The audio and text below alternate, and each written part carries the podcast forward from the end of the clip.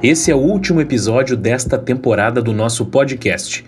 E o assunto que vamos tratar é um ato histórico para o Vale do Rio Pardo e para o Rio Grande do Sul, que vai acontecer nesta sexta-feira, quando será conhecida a empresa vencedora do leilão de concessão da RSC 287, rodovia mais importante da região. Isso significa que a administração da estrada vai retornar ao setor privado, como era até a criação da empresa gaúcha de rodovias, a EGR. O ponto principal, porém, é que essa empresa vai ter como principal obrigação fazer a duplicação da rodovia, uma obra que é aguardada há mais de uma década e é cada dia mais urgente. A rotina dos usuários vai mudar com as obras, que devem levar alguns anos para ficarem prontas, e com as novas praças de pedágio.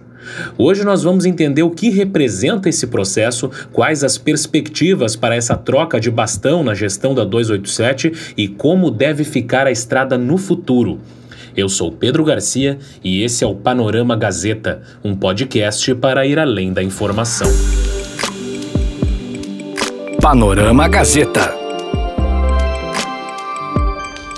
Bom, então para a gente saber mais sobre tudo isso, está aqui comigo meu colega de redação da Gazeta, jornalista Rodrigo Nascimento, que retorna ao nosso podcast. Oi, Rodrigo, bem-vindo mais uma vez. Obrigado, Pedro, a todos que nos acompanham aqui nesse projeto de grande sucesso da Gazeta. Estamos aí, mais uma vez.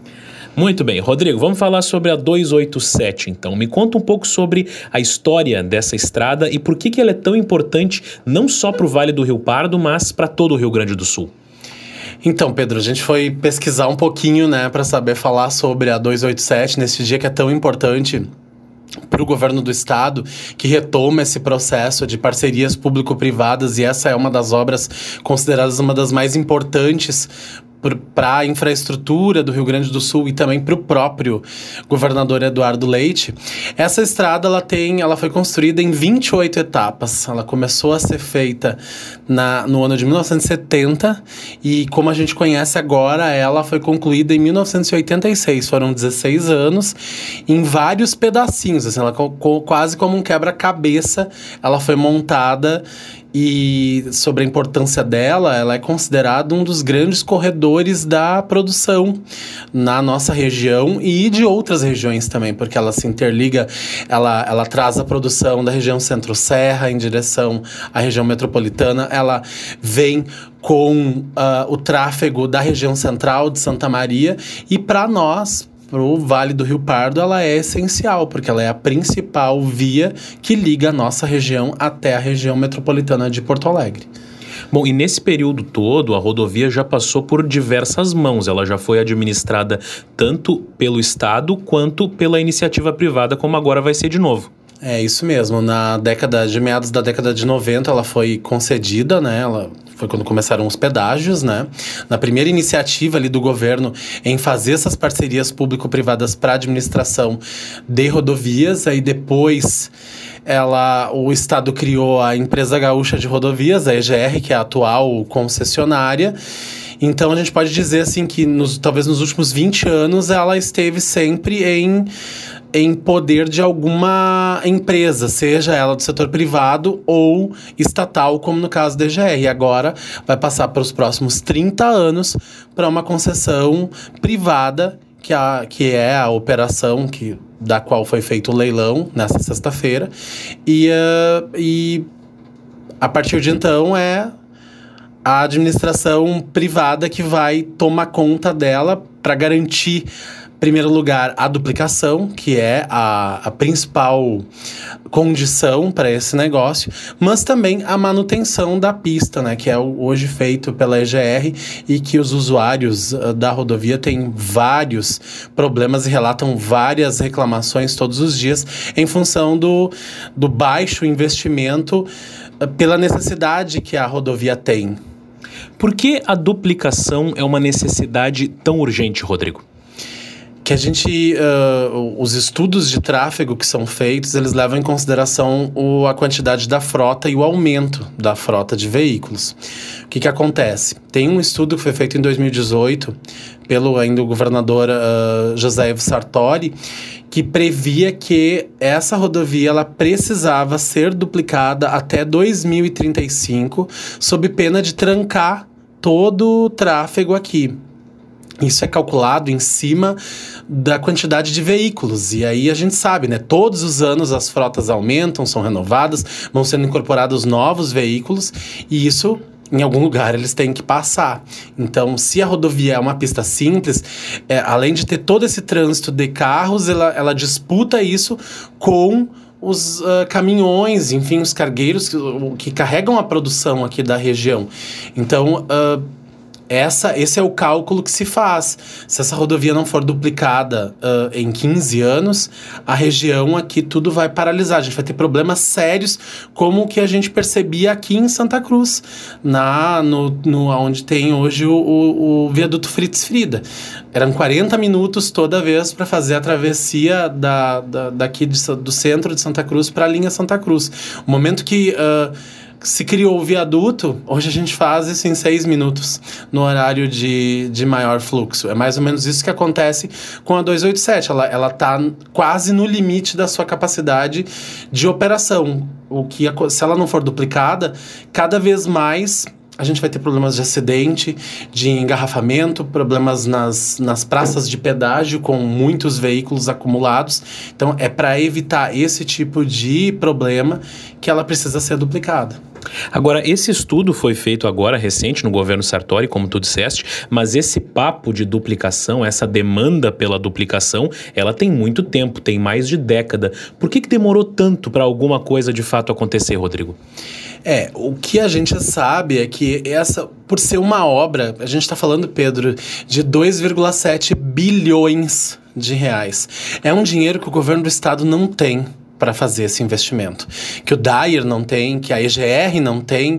A, a maior obra uh, da EGR foi o próprio viaduto Fritz Frida, que foi menos de 30 milhões. Então, uh, é um investimento de um, de um valor muito alto e ele só se viabiliza nessas parcerias público-privadas. Como isso é um modelo de gestão que foi retomado agora, e que precisa ser maduro para acontecer de uma forma uh, legalmente correta e que não venha dar prejuízo nem para o governo do estado nem para os usuários, eu acredito que é, é, essa formatação que se levou esse, todo esse tempo para chegar, porque se a gente olhar para o próprio governo federal, as duplicações das rodovias, as concessões de rodovias, todas elas aconteceram ali na segunda década de 2000, né, a partir de 2000 2010 que começou esse processo. Então, é todo um processo de amadurecimento da gestão pública que leva para essa uh, esse formato de parceria público-privada, que são as PPPs, que viabilizam esse tipo de investimento. Então, a necessidade da 287, ela é, como tu disseste, ela é de década para se ter uma pista com maior fluidez, com maior segurança, com menos uh, acidentes e com mais uh, uh, investimentos. Só que é um formato que só é possível a partir da iniciativa privada e é que a gente percebe daí então desde 2010 esses modelos em todo o Brasil de uh, empresas privadas que administram bens que são públicos, como no caso a 287. E é um processo que não é simples mesmo, né? Porque aqueles contratos que foram assinados lá na década de 90, depois se concluiu que não foram bem feitos. Então agora é toda uma preocupação para garantir que essa, esse processo de privatização de fato seja positivo para o futuro da rodovia, né? É isso mesmo. Isso foi um processo que foi muito bem detalhado, foi muito bem estudado. Uh, na semana passada eu conversava com o presidente da Gergs, o, o, o Luiz Afonso Sena, e ele, e, e, ele, inclusive, o Sena é o responsável pelo estudo que determinou né, que a rodovia precisava ser duplicada até 2035. Ele garantiu para a Gazeta do Sul que esse processo ele tá 100% alinhado com o que com as formas mais modernas de parceria público-privada, com garantias para o governo do estado, com garantias para os usuários e principalmente para a empresa. Porque pensa, né? São 2 milhões, 2 bilhões e 700 mil que uma empresa vai ter que investir, ela tem que ter a garantia de tirar isso de algum lugar, porque né, a, a forma de administração, a única forma que viabiliza é o pedágio. Então, ao longo desses 30 anos, tu precisa ter uma fonte de renda para fazer o caixa dessa rodovia. Então, são vários aspectos, assim, a gente quando, quando saiu o edital, o estudo, lá atrás, em março de 2019, a gente analisou, eu acho que mais de 3 mil páginas de documentos, aonde estava todo o processo, descrito, inclusive, como teria que ser. Claro que ao longo desse período tudo isso foi ajustado, mas para ver o, a, a, a, seriedade de um processo desse é a quantidade de documentos e de, e de estudos e cálculos que são feitos para se chegar num, num edital que é seguro e que pode ser feito sem prejuízo, principalmente para o governo e para o usuário. Bom, a gente vai falar de pedágio já já, mas antes eu quero te perguntar. A gente vai conhecer a empresa vencedora desse processo, que é um processo licitatório, um leilão, nessa sexta-feira. Como é que vai funcionar de fato esse procedimento e quando a empresa vencedora vai de fato assumir a gestão da rodovia? É importante destacar isso. Quatro empresas, quatro grupos se habilitaram para esse, esse edital e entregaram as suas propostas já. O que, que acontece lá em São Paulo na Bolsa de Valores? Essas propostas vão ser abertas e começa um leilão. Aí, e o leilão é em cima do valor do pedágio. A gente está falando de uma tarifa teto de R$ 7,37. Não pode ser maior que isso. E, na verdade, o governo acredita que esse valor ele vai ser em torno de 40% menor. Porque quem der a garantia de fazer as obras, de administrar a rodovia e oferecer o menor pedágio, é que vai ganhar a concessão pelos 30 anos, pelos próximos 30 anos. E o rito é bem demorado também, não é assim, ah, ganhou, começou. Não. Uh, saindo a empresa vencedora, vai ter um prazo que eu acredito que é em torno de 120 dias, para que, como, como uma licitação normal, as pessoas que são acostumadas com licitação devem saber, porque daí tem um prazo que tu, tu concorreu comigo e tu não ganhou, tu podes impugnar o processo, tu pode entrar com uh, uh, um pedido de, de esclarecimento. A empresa que ganhar vai ter que apresentar todas as garantias que são descritas, inclusive o patrimônio que ela tem para garantir essas obras, e é uma garantia de quase um bilhão de reais que ela tem que entregar isso, dizer da onde ela tem dinheiro, porque né, ela vai ter que investir. Então, isso tem um, um, um prazo legal. Acredita-se, o governo quer uh, finalizar isso, assinar o contrato de forma efetiva entre os meses de março e abril do próximo ano. E a partir dali, então, começa a se contar os 30 anos de concessão. Todo contrato, ele prevê obras, ele prevê investimentos, os pedágios, os novos pedágios que vão ser instalados, tudo tem um prazo para acontecer. E, uh, e ele não é de imediato. O que a gente pode dizer é que no primeiro ano, por exemplo, se, se o contrato for assinado em abril, de abril de 2021 a abril de 2022, a rodovia precisa totalmente ser recuperada. Lá do quilômetro 28 em Itabaí até o 234 em Santa Maria, ela precisa estar tá um tapetinho até o fim do primeiro ano. E aí depois então começam a contar novos prazos, a instalação de pedágios e todo o resto que a gente sabe. A duplicação de fato começa a partir do terceiro ano e tem que estar tá concluída até o décimo primeiro ano.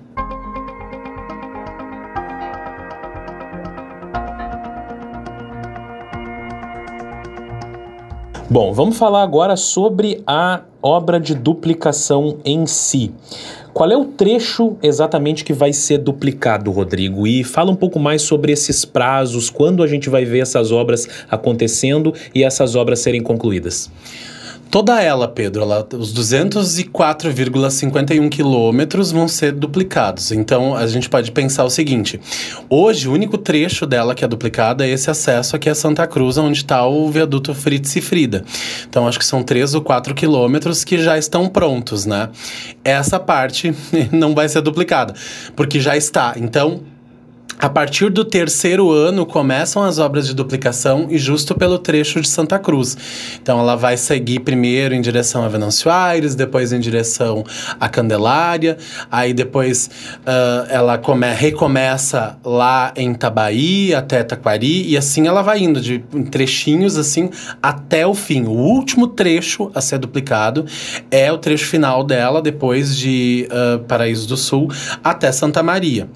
E é o trecho hoje que é mais problemático, porque a gente verificou a condição da estrada, a gente fez os 204 quilômetros nessa semana para saber também qual é a rodovia que vai ser uh, concedida, para poder mostrar para os leitores da Gazeta do Sul qual é a rodovia que vai ser concedida, e o trecho final, os últimos uh, 20 quilômetros são os mais problemáticos e, eventualmente, vão ser os últimos a ser duplicados. Mas Uh, a, a, primeira regra, o primeiro ano de concessão, ele determina que ela seja toda recuperada. Então, o, as pessoas que, que usam a rodovia ali uh, para Santa Maria, que fazem esse trajeto, podem estar seguros que a, a, as primeiras obras têm que começar obrigatoriamente por ali, que ao final do primeiro ano a, a pista ela precisa estar. Tá em condições. Isso vai ser fiscalizado pelo governo do estado, pela agência reguladora. Então, também tem isso. Existem vários dispositivos legais nesse contrato que determinam quem é quem fiscaliza, como fiscaliza e para que não haja prejuízo para o usuário, que é quem vai pagar o pedágio. Só para não deixar dúvida, quando a gente fala em duplicação, significa que hoje a gente tem uma pista para ir, uma pista para voltar, a gente vai passar a ter duas pistas para ir, duas para voltar, é isso, né? Isso mesmo, um sentido vai ser duas pistas para ir e duas para voltar. A gente hoje só tem isso aqui no acesso a Santa Cruz. Então, a, a, em, em pelo menos três momentos na rodovia, ela tem a terceira pista, aquela, que é ali em Venâncio Aires, que é lá em Taquari, e lá uh, próximo à Candelária. Esses trajetos de terceira pista, eles vão ganhar mais uma pista para o nosso ouvinte poder uh, visualizar. Vão ser como, vai ser como ir para a praia. É duas, duas estradas para ir e duas estradas para voltar. No exemplo da, da, da BR-290 da Freeway. Bom, e um aspecto que sempre preocupa muito as pessoas, embora a gente saiba que esse processo ele vem para, para o bem, né, para uma obra que é necessária, mas uma questão que sempre preocupa é a questão dos pedágios. Hoje nós temos duas praças de pedágio na 287, uma em Candelária, que pega quem vai em direção a Santa Maria, né, e outra em Venâncio Aires, que pega quem vai em direção a Porto Alegre. Como é que vai ficar com esse novo contrato?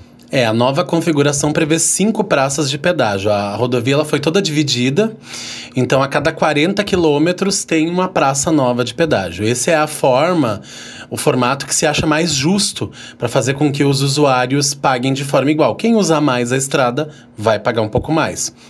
Vão ter novas praças então em Santa Maria, em Cerro Branco e mais uma em Taquari. Essas vão ser e a, a praça de Santa de Venâncio Aires e de Candelária vão permanecer no mesmo lugar. Então, por exemplo, quem sai de Santa Cruz do Sul com destino a Porto Alegre vai pagar duas vezes, vai pagar aqui em Venâncio Aires, onde já acontece, e em Taquari, mais uma cobrança. Já quem sai de Santa Maria até Porto Alegre pela 287 vai pagar cinco pedágios. Vai pagar em Santa Maria, em Cerro Branco, em Candelária, em Venâncio Aires e Taquari. Essa é a forma que o governo acha que, que na verdade, uh, os instrumentos de, de, de criação dessas parcerias público-privadas, eles acham mais justo, porque daí tu divide em trechos iguais, é 40, alguma coisa quilômetro, uma nova praça de pedágio. Então, quem anda mais pela estrada fatalmente paga mais. Quem anda menos, deslocamento menor, paga menos. E uma das diferenças que vem nesse pedágio também é a questão da cobrança para motocicleta, né? Hoje a EGR não cobra o pedágio de motocicleta. A partir da, da, da concessão, o primeiro ano vai continuar com as duas praças, a, a Praça de Candelária e a de Venâncio Aires, mas também com a cobrança de motocicleta. Tu falaste que o limite previsto nesse momento no procedimento licitatório é de 7,37 o valor da tarifa. Agora, existe algum mecanismo de proteção para que esse valor não suba muito ao longo dos anos? É, na verdade, o índice de correção é a inflação. Esse vai poder ser aplicado. E é só esse. Esse é o, o, o, o instrumento legal até para a empresa poder recompor, recompor o caixa. O que acontece é, são os gatilhos que eles falam que aceleram obras e baixam tarifas. Se uh, daqui a cinco anos, por exemplo, aumentar muito o volume de tráfego pela 287, ou por exemplo, vamos prever que em 11 anos, quando ela estiver duplicada, o trânsito aumentar muito e mais carros passarem pelas praças de pedágio, mais veículos, isso uh, acaba provocando o, o deságio no valor, que é o vai baixando. Então, existem índices e parâmetros muito uh, bem fixados no contrato que determinam, ó, se houver um, um aumento significativo no volume de trânsito e mais veículos utilizarem a rodovia, ela for utilizada por mais usuários, baixa-se o preço. Isso também é um instrumento que vem em favor do usuário. O que a gente pode dizer é que anualmente vai acontecer a correção de acordo com a inflação. Uma vez por ano, o pedágio vai subir de acordo com os índices de inflação. Mas o que pode acontecer é que a cada, a cada período, quando disparam-se esses gatilhos, então, por conta da, do aumento do movimento, o valor tende a baixar. Então, daí pode acontecer que no mesmo ano haja uma correção de, de inflação, mas o preço lá na frente acaba baixando, porque daí mais veículos estão passando pelas praças de pedágio, a empresa está faturando mais, e aí a forma justa é baixar o valor para o usuário. Para terminar, Rodrigo, tu acredita que como o trajeto, por exemplo, entre Santa Cruz e Porto Alegre vai ficar mais caro e bem mais caro, porque vai se passar por mais uma praça de pedágio, isso não pode favorecer as rotas alternativas, digamos ali pela região do Passo de Passo do Sobrado ou a rota por Rio Pardo para ir até a região metropolitana? Pode acontecer, né, Pedro? Vai ser uma escolha do próprio usuário, mas o que, o que eu acredito, honestamente, e aí vendo outros exemplos, como a própria duplicação da BR-386 entre uh, Lajeado e uh, Tabaí, uh, o processo todo, a viagem ela encurta quando a gente tem uma, duas pistas para ir, duas pistas para voltar. Aí é uma escolha do do usuário, né? A pessoa quer andar por uma estrada que está bem conservada. Uh, que chega mais rápido no, em Porto Alegre, né? Porque a, a 287 ela vai ser duplicada, ela vai terminar lá em Tabaí e ali ela já vai se emendar na 386 e até depois a 447, que é a rodovia do Parque. Então, assim, a, o trajeto de Santa Cruz a Porto Alegre ele vai ser sempre por uma pista duplicada e vai ser muito mais rápido. Uh, usando o exemplo de Lajeado, uh, o trajeto de Lajeado a Porto Alegre ele reduziu em 20 minutos quando a, quando a BR-386 foi entregue e duplicada. Isso a gente está falando em torno de 100 quilômetros. Aqui são 100 e quase 160, né? 78 só pela 287, saindo de Santa Cruz até Tabaí.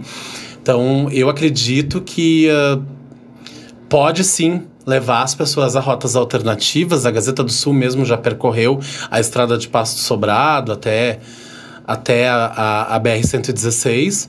Mas acredito também que o benefício é muito maior em questão da segurança e da agilidade e do próprio desgaste com o veículo, né? Porque andar por uma estrada que não tem buracos, que tem acostamento, que está em condições, ela também ela, ela poupa, né? O, os pneus, a mecânica do carro. Então, eu acho que é tudo isso que a pessoa tem que botar numa balança depois e avaliar. Uh, essa questão da agilidade, ela vai ser muito marcante, assim. Eu acredito que uh, isso vai ser talvez um dos principais pontos positivos avaliado pelos usuários da 287 lá na frente. Muito bem, Rodrigo Nascimento, muito obrigado por essa aula que tu nos deste aqui e bom trabalho, que eu sei que essa sexta-feira vai ser de muito trabalho para ti, porque afinal de contas é um dia histórico para Santa Cruz, para a região e para o Rio Grande do Sul com essa licitação. Isso mesmo, Pedro. Obrigado pelo convite. Um abraço a todos os nossos ouvintes e sigam aí acompanhando os podcasts Gazeta e o nosso conteúdo aí da 287, produzido para o Portal Gás e também para o jornal Gazeta do Sul. Panorama Gazeta. Então é isso, essa foi a primeira temporada do Panorama Gazeta, primeiro podcast da Gazeta Grupo de Comunicações. Obrigado a você que acompanhou os nossos episódios e a gente volta em fevereiro. Um Feliz Natal e um excelente 2021 com vacina. Até mais, abraço!